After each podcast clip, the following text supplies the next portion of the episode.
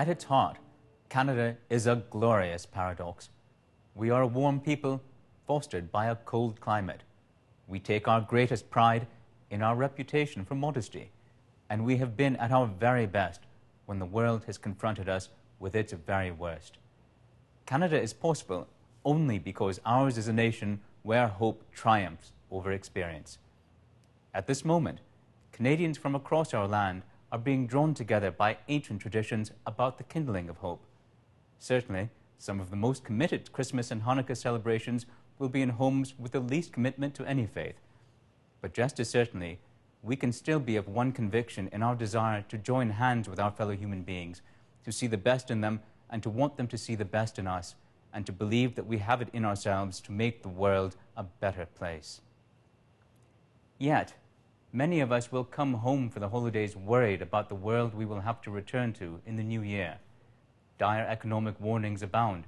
Democracy is being tested across the globe.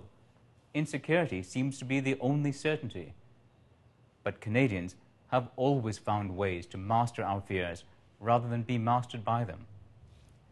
When slavery surged in the United States, George Brown and his generation of Canadians responded by gathering during the Christmas season to breathe new life into the Underground Railroad, and the world became a better place for it.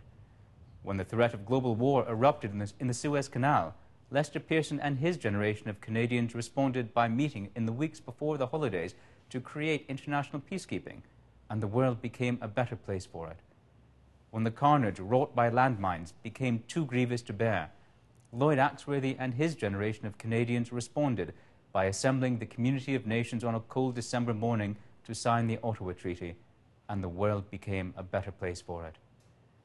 By comparison, the worries that plague us today will surely bore the students of tomorrow. Instead, when the eyes of future generations are upon us, they will inevitably ask of us, What did you do to make the world a better place?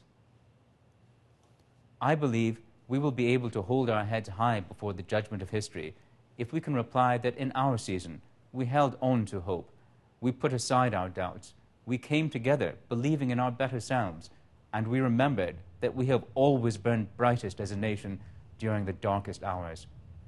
Because throughout our long and storied history, the actions born of our hope have always been Canadians' greatest gifts to the world and to one another.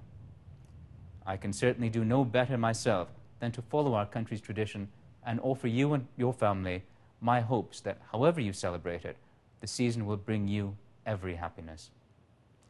For the agenda with Steve Paikin, I'm Akaash Maharaj.